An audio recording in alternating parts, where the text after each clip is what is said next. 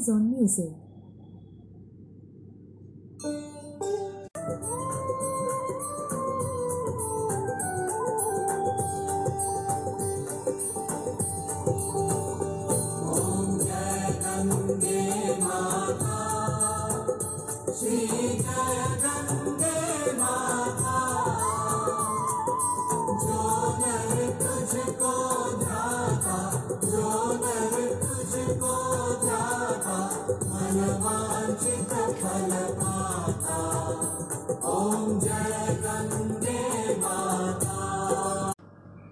नमस्कार मित्रों, बनारसी सिंह के पॉडकास्ट में आपका बहुत बहुत स्वागत है और अभी आपने सुना गंगा जी की आरती। दशा समेत घाट पर गंगा जी की आरती बहुत प्रसिद्ध है, विश्व प्रसिद्ध है। सुबह और शाम ये आरती होती है। सावन के महीने में मानसून की मूसलाधार बारिशों के बाद जो है, जब नदियों में जल स्तर बढ़ जाता है तो हर नदी जो है, वो अपने रौद्र रूप में या कहिए कि अपने असली रूप में होती है। सामान्य दिनों में ये जल स्तर सामान्य से बहुत ही कम होता है। तो हमें वो सामान्य लगता है या सूखा हुआ लगता है या साधारण लगता है, परंतु बरसात के मौसम में ही नदियाँ अपने असल रूप में होती हैं। प्रयागराज से जब गंगा वामांगी होकर के अपने अंत की ओर बढ़ती हैं, तब वो काशी में प्रवेश करती हैं, उत्तर वाहिनी होकर के, और उसके बाद फिर वो सीधे गंगा सागर की ओर चली जाती हैं और जाकर के सागर में मिल जाती हैं। तो जब वो गंगोत्री से निकलती हैं तो वो रौद्र रूप में होती हैं, पहाड़ों से छल छल खल खल करके उतरती हैं और फिर मैदानी इलाकों में आकर के वो साधारण बहने लग जाती हैं। परंतु बरसात के मौसम में जल का वेग बहुत ज़्यादा बढ़ जाता है और अभी जो गंगा हैं, वो अपने रौद्र रूप में हैं, अपने आरंभिक रूप में हैं, जहाँ तक उनका विस्तार रहा है। वहाँ से वो बह रही हैं। तो हमारे लिए, काशीवासियों के लिए, पूरे भारत के लिए ये जल संकट का समय है। जल संकट यानी जल की कमी नहीं है। ये आप प्रलय का छोटा रूप कह सकते हैं। तो सब जगह जो है अभी जल ही जल दिखाई दे रहा है और काशी भी इससे अछूता नहीं है। काशी में भी जितने चौरासी घाट हैं, वो जलमग्न हो चुके हैं और गंगा जो है वो तिरसठ मीटर की ऊंचाई से बढ़ रही हैं और ये ऊंचाई अभी और बढ़ने की संभावना है। तो माता गंगा को अब शांत करने के लिए जो है, आरती जो है, वो हो रही है वहाँ पे दशाश्वमेध घाट पर, अस्सी घाटों पर। और, जो निचले इलाके हैं, वहाँ पर अब बोट भी चलने लगी है। इसी बीच, आज जो है इन समस्याओं का समाधान हो, लोगों का जनजीवन जो है वो सामान्य हो, माँ गंगा की जो धारा है, अति वेग वाली, वो सामान्य स्तर पर आए, इसके लिए पूजा पाठ आरंभ हो चुका है। और आज दिन है तेरह अगस्त दो हज़ार इक्कीस, और आज का जो दिन है वो सनातन धर्म में जो है बहुत महत्व रखता है, क्योंकि आज से हमारे यहाँ त्योहारों का जो है वो आरंभ हो जाता है। सावन के महीने में पहले गाँव में झूले पड़ते थे और झूला झूलना और मेहंदी लगाना और घरों में पकवानों का बनना जो है वो नाग पंचमी से आरंभ हो जाता था। नाग पंचमी जो है नागों का की पूजा होती है। विशेषकर ये सावन का महीना है, महादेव की पूजा होती है और महादेव के जो प्रिय हैं बासुकी, वो जो हैं उनकी भी इसी महीने में नाग पंचमी के अवसर पर पूजा होती है। तो सनातन शहर काशी में रहस्य ही रहस्य हैं। अभी तक आपने बहुत सारे कहानियों के माध्यम से इन रहस्यों को जाना है। यहाँ जब, जैसे एक प्याज होता है ना, उसकी परत खोलते जाइए तो आपको अंदर और कोमल और रसीले प्याज के परतें मिलती हैं तो वैसे ही जो काशी है, उसके रहस्य के परतों को जब आप हटाते हैं, खोलते हैं, उसमें और इन डेप्थ में जाते हैं, गहराई में जाते हैं तो आप इसको बेहतर तरीके से समझ सकते हैं और इसको जान सकते हैं। ये एक बड़ी ही अलौकिक दिव्य नगरी है, जो अभी भी आज इस 2021 में कलयुग के युग में स्थित है, बनी हुई है, जीवंत है लोगों का इसमें अभी भी विश्वास है। तो इसकी कुछ न कुछ महत्ता ज़रूर है। इसी से जुड़ी आज के जो पर्व है, लोक पर्व नाग पंचमी से जुड़ी हुई कहानी मैं आज आपको बताऊँगी।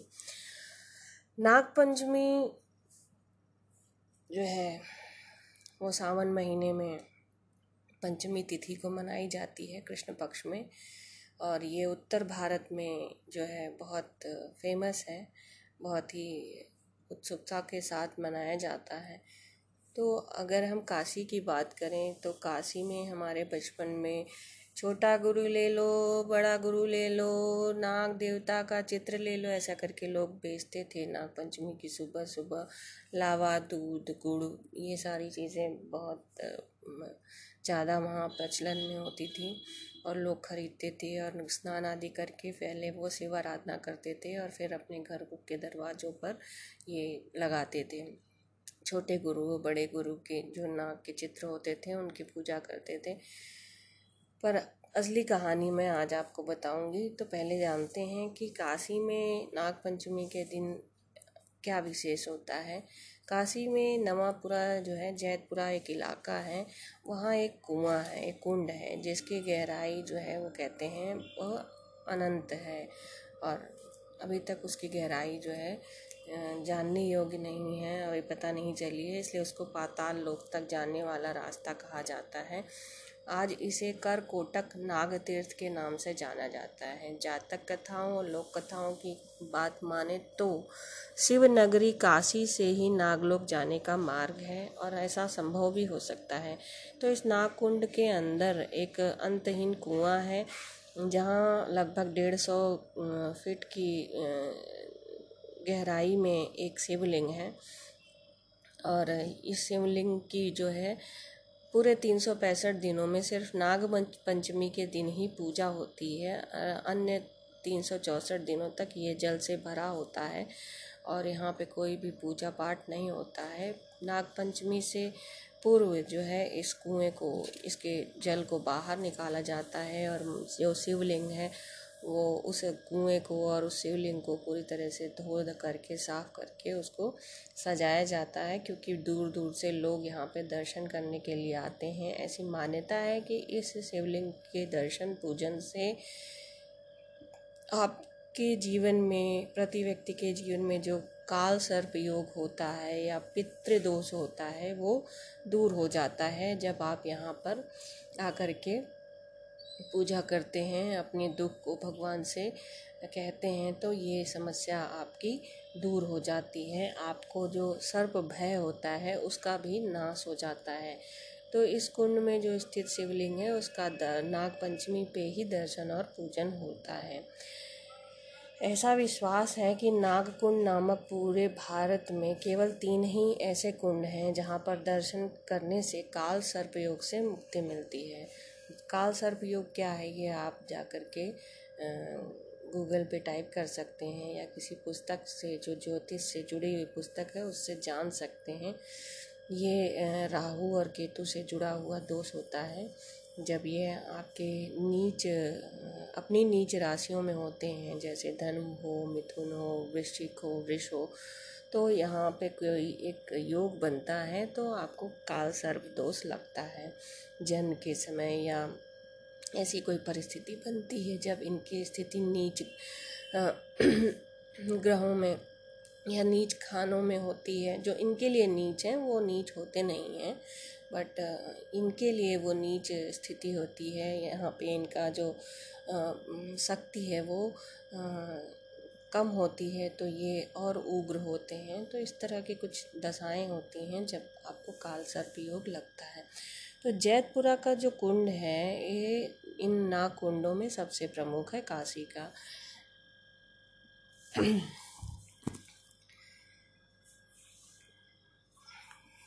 तीन सौ पैंसठ दिनों में सिर्फ़ ये एक दिन होता है, जब इस कुंड में जो है स्थित शिवलिंग की पूजा होती है और लोग यहाँ एक प्रकार का मेला लगता है बड़ी दूर दूर से, गाँवों से, देहातों से, आसपास से। जितने भी जानने वाले लोग हैं, विश्वास करने वाले लोग हैं, वो यहाँ करबद्ध होकर के आते हैं और अपना जो श्रद्धा है, वो सुमन, श्रद्धा सुमन महादेव के चरणों में समर्पित करते हैं और स्वयं के जीवन में जो भी भय है, दोष है, उसको दूर करने का प्रयास करते हैं। अब मैं इस कुंड से आगे बढ़ूँ तो जो मैंने आपको छोटे गुरु और बड़े गुरु की जो बात बताई कि उत्तर भारतीय क्षेत्रों में सुबह सुबह जो है बच्चे बड़े बूढ़े जो हैं, वो ऐसा छोटे छोटे ए फोर साइज़ कागज़ पे चित्र लेकर के घूमते हैं, छोटे नाग गुरु का, बड़े नाग गुरु का तो ये नाग गुरु कौन है?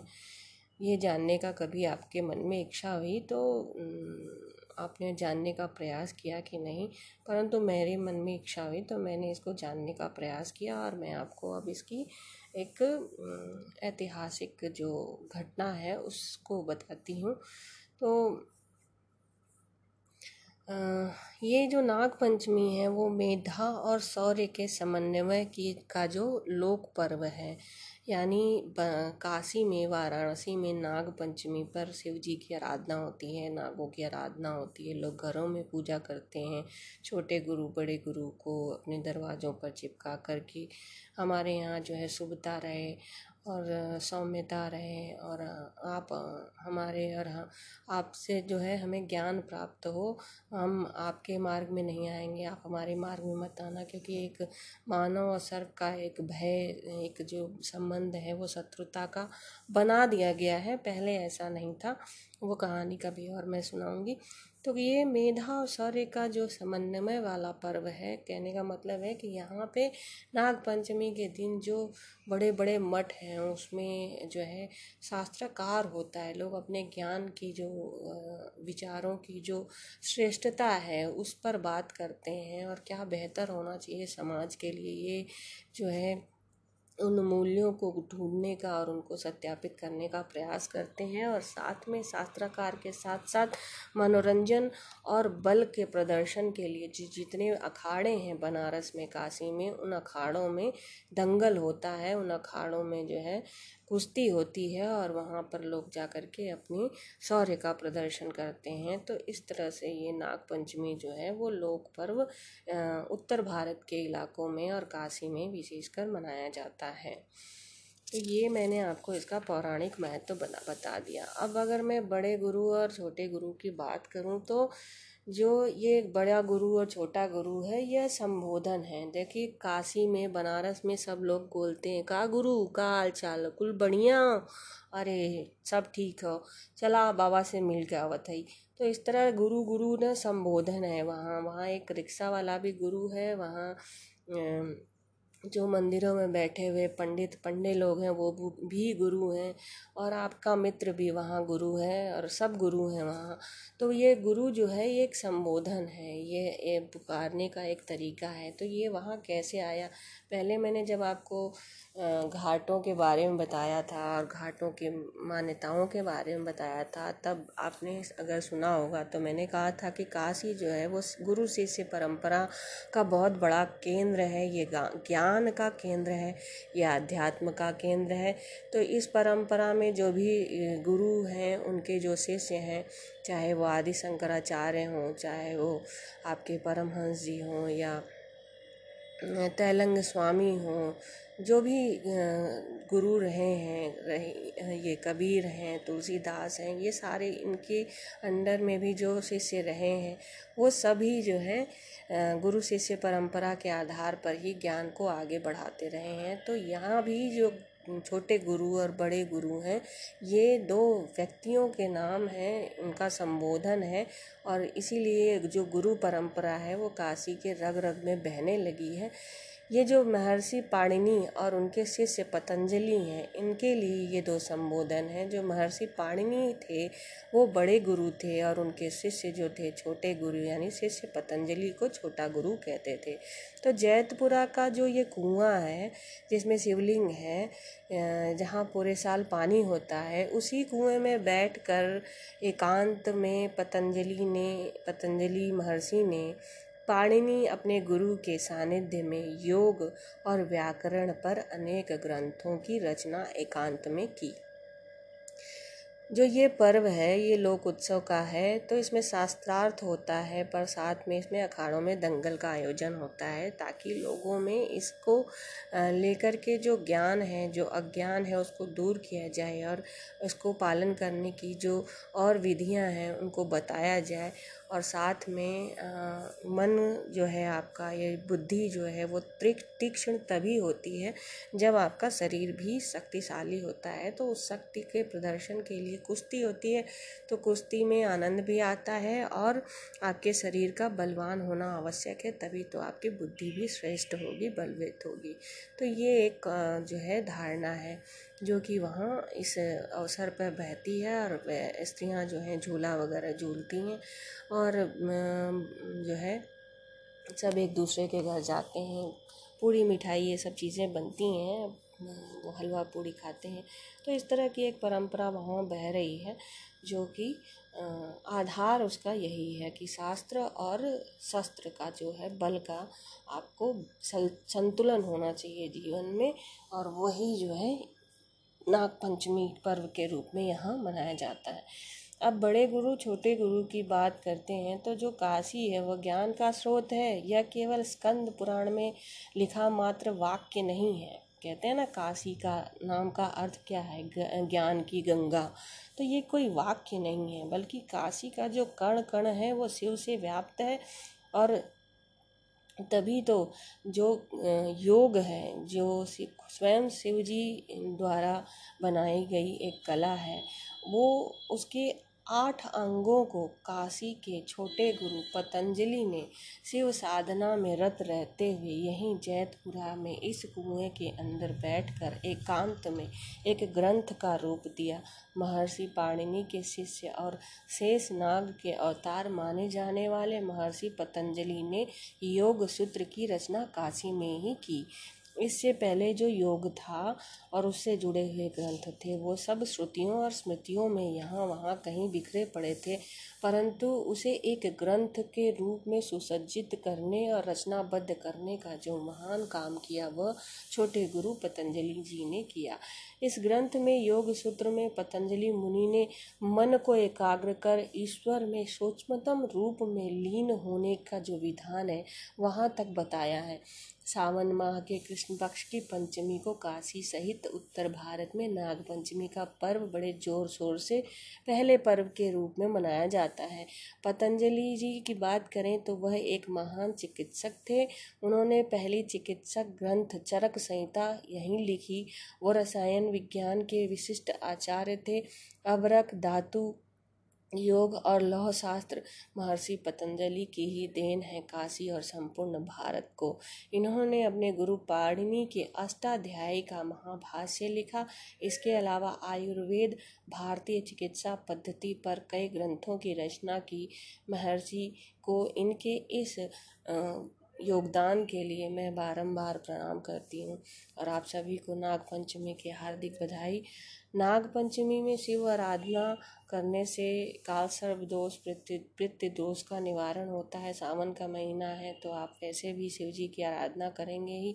उसमें ये नाग पंचमी का पर्व आता है। शिव जी को प्रिय है नाग।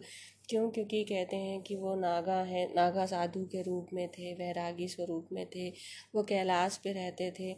और जो नाग हैं, वो उनकी शरण इसलिए लेते हैं क्योंकि वो महादेव हैं। अगर महादेव उनको अपने सेवक के रूप में स्वीकार करते हैं तो समस्त जो शैव्य संप्रदाय है, वैष्णव संप्रदाय है शाक्य संप्रदाय है, सभी लोग जो जो कोई भी, चाहे आप आस्तिक हो, नास्तिक हो, किसी भी धर्म में विश्वास करते हैं, परंतु हर व्यक्ति के मन में महादेव के प्रति एक श्रद्धा है, एक समर्पण है, एक विश्वास है तो वो एक आदर्श व्यक्ति हैं। तो उन्होंने जब वासुकी को अपने सेवक के रूप में ग्रहण किया तो एक मान्यता चलती है कि एक महान व्यक्ति किसी को संरक्षण दे रहा है तो हमें उस जीव का संरक्षण करना चाहिए उसे देवता तुल्य मानकर उसका पूजन करना चाहिए। और नाग जो है वो व्यक्ति रूप में भी रहते थे। नाग वंश हुए हैं भारत में, नाग परंपराएँ हैं। नाग वंश में अगर मैं बात करूँ तो अनंत यानी शेष नाग, बासुकी, पद्म, कंबल अश्वतर शंखपाल, धृतराष्ट्र, तक्षक कालिया और पिंगल, ये बारह देव नागों का स्मरण किया जाता है और कहते हैं कि हर महीने में अलग अलग नाग देवताओं का नाम लेना चाहिए। इनसे जो है वो आपका भय समाप्त होता है। मन के अंदर जो भय होता है वो समाप्त होता है और आपकी महादेव रक्षा करते हैं। और आपको जो जो आपको व्याधियाँ होती हैं, जो विकार होते हैं, जो रोग होते हैं, वो भी तो विष के कारण ही होते हैं। तो उन विषों का दमन करने के लिए जो विष प्राप्त होता है आपको, वो इन नाग वंशों से प्राप्त होता है। तो ये जो नाग हैं, वह औषधि का जो है एक दवा के रूप में भी मानव जीवन की बीमारियों के लिए, विकारों के लिए उपयोग में आते हैं। इसलिए हमें इन जीवों का भक्षण नहीं, उनका संरक्षण करना चाहिए। उनको भी जीने का मौका देना चाहिए। जियो और जीनो दो वाला जो कहावत है, उस पर ही सनातन धर्म चलता रहा है और चलता रहेगा।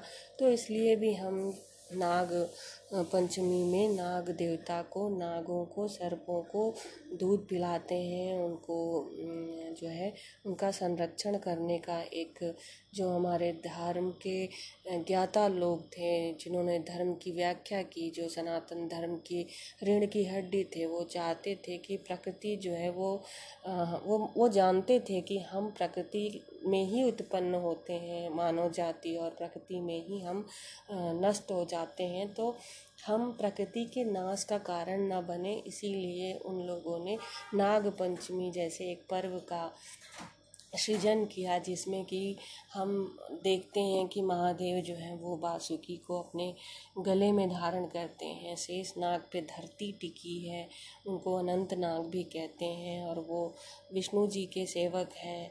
इसी तरह से आप कालिया नाग को देख सकते हैं, तक्षक को देख सकते हैं, पद्म, महापद्म करकोटक, बहुत सारे ऐसे नाग वंश हैं जो आदिवासी लोगों से जुड़े हुए हैं और वहाँ आदिवासी लोग अपनी रक्षा के लिए नाग देवताओं की पूजा करते थे और वो उनका रक्षण भी करते थे क्योंकि ये एक एक संबंध होता है कि हम प्रकृति से कुछ लें और उसका, उसको नुकसान न पहुंचाएँ और अपनी जो उपयोगिता है उसको नियंत्रित करके रखें।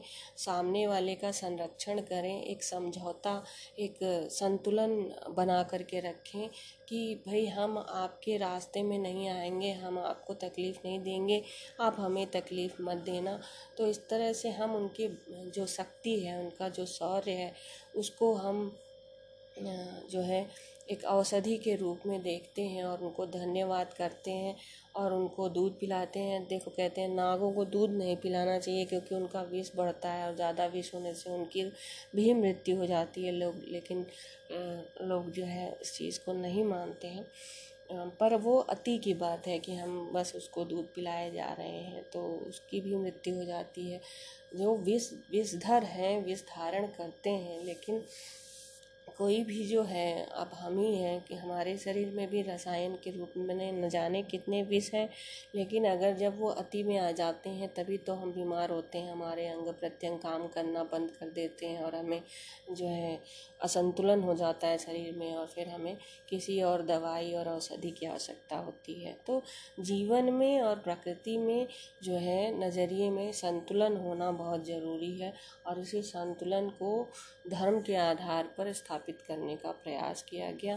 तो नाग पंचमी जो है, वो शौर्य और ज्ञान का जो है, समन्वय का प्रतीक है।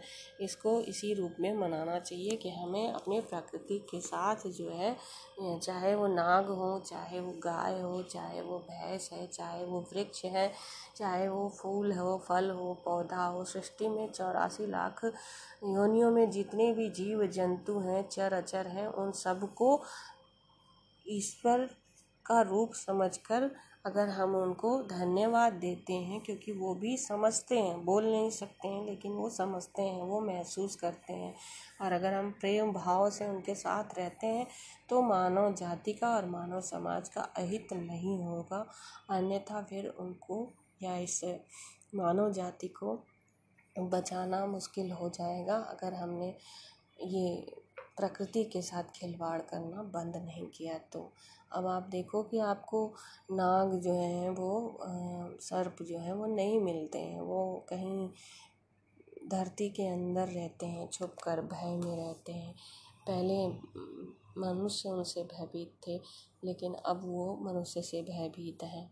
तो हम सनातन धर्म के लोग हैं और हमारा कार्य है कमज़ोरों को संरक्षण देना, उनको इतना सहयोग करना, सामर्थ्यवान बनाना कि वो भी अपना जीवन अच्छे से जी सकें जैसे हम जीते हैं। इसीलिए हमारे यहाँ इतने सारे पर्व और उत्सव मनाए जाते हैं ताकि हम लोगों को ये बता सकें, हम ये खुद समझ सकें कि हम कोई भी पर्व या जो उत्सव है वो इसलिए नहीं मनाते हैं क्योंकि किसी कोई कहानी कह दी गई, कोई मान्यता बना दी गई। हमेशा ये जानने का प्रयास करिए कि आप, अगर आप पढ़े लिखे हैं, अगर आप सोच समझ सकते हैं तो आपको जिज्ञासा होनी चाहिए कि हम ये कर क्यों रहे हैं? हम इसलिए कर रहे हैं क्योंकि नाग जो जाति है, वो उनका एक समय अस्तित्व था। और वो भी भारत में जैसे तैती को, तैंतीस कोटि देवी देवता हैं, वैसे ही वो भी देव स्वरूप में पूजे जाते थे। वो कुल देवता होते थे, वो संरक्षक होते थे, वो राजा की तरह राज्य करते थे, परंतु शत्रुता के कारण जो है और भ्रम के कारण उन उनको जो है जहाँ मानव जाति जब फैलने लगी तो उनका जो संसार है वो सिमटने लगा। फिर लालच में मणि के लिए तो शक्ति के लिए किसी किसी तरीके से नागों को मार कर कभी दवाई बनाने के लिए, कभी औषधि के लिए, कभी उनके चमड़े का उपयोग करने के लिए, बैग बनाने के लिए। तो कितनी प्रकार की प्रकार से हम उनका जो है दोहन करने लगे तो इसलिए उनका अस्तित्व अब खतरे में पड़ गया है। और अगर हमें मनुष्य जो है, उसका अस्तित्व, उसके आसपास इन्वायरमेंट में, वातावरण में जो भी चीज़ मौजूद है, चाहे वो दिखती है, नहीं दिखती है, उसके, उस पर आधारित है। जो एक ऊर्जा है, वो ऊर्जा सब जगह बह रही है। वो पेड़ों में भी बह रही है, वो वृक्षों में भी बह रही है, पहाड़ में भी बह रही है, नदी में भी बह रही है, हवा में भी बह रही है। दृश्य अदृश्य रूप में हम सभी उसी एक ऊर्जा से जुड़े हैं तो उस ऊर्जा को, उस जिसे हम परमात्मा कहते हैं, वो सभी उसी परमात्मा का स्वरूप हैं, इसलिए हमें उनको बार बार धन्यवाद देना चाहिए। और अपने धन्यवाद को प्रदर्शित करने का यही एक तरीका है कि हम एक दिन याद करें उनको और उनके, एक दिन क्या पूरे साल हम याद करें और उनको जो है क्षति ना पहुंचाएँ, उनके, उनको रहने के लिए भी स्थान दें, उनके साथ जो है सहभागिता वाला जीवन जिए तो ही कोई भी पर्व और उत्सव मनाना जो है वो श्रेष्ठ कर होगा और मानव समाज, मानव जाति के लिए सबसे बड़ा जो है अमृत हो जाएगा, ये जो पर्व है, ये सभी पर्व अमृत के समान जो है सबको जीवन दान देंगे, क्योंकि अभी अगर आप अपने आसपास देखो तो हर तरफ़ जल ही जल है।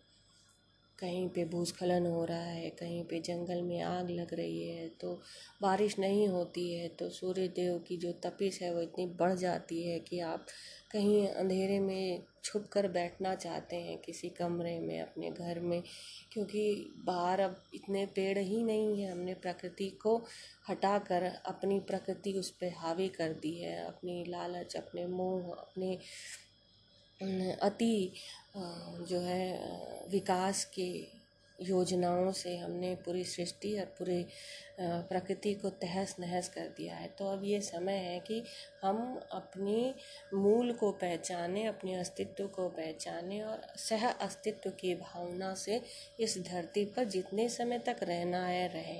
ये आज ज्ञान बहुत ज़्यादा हो गया पता नहीं। आ, कोई बात नहीं।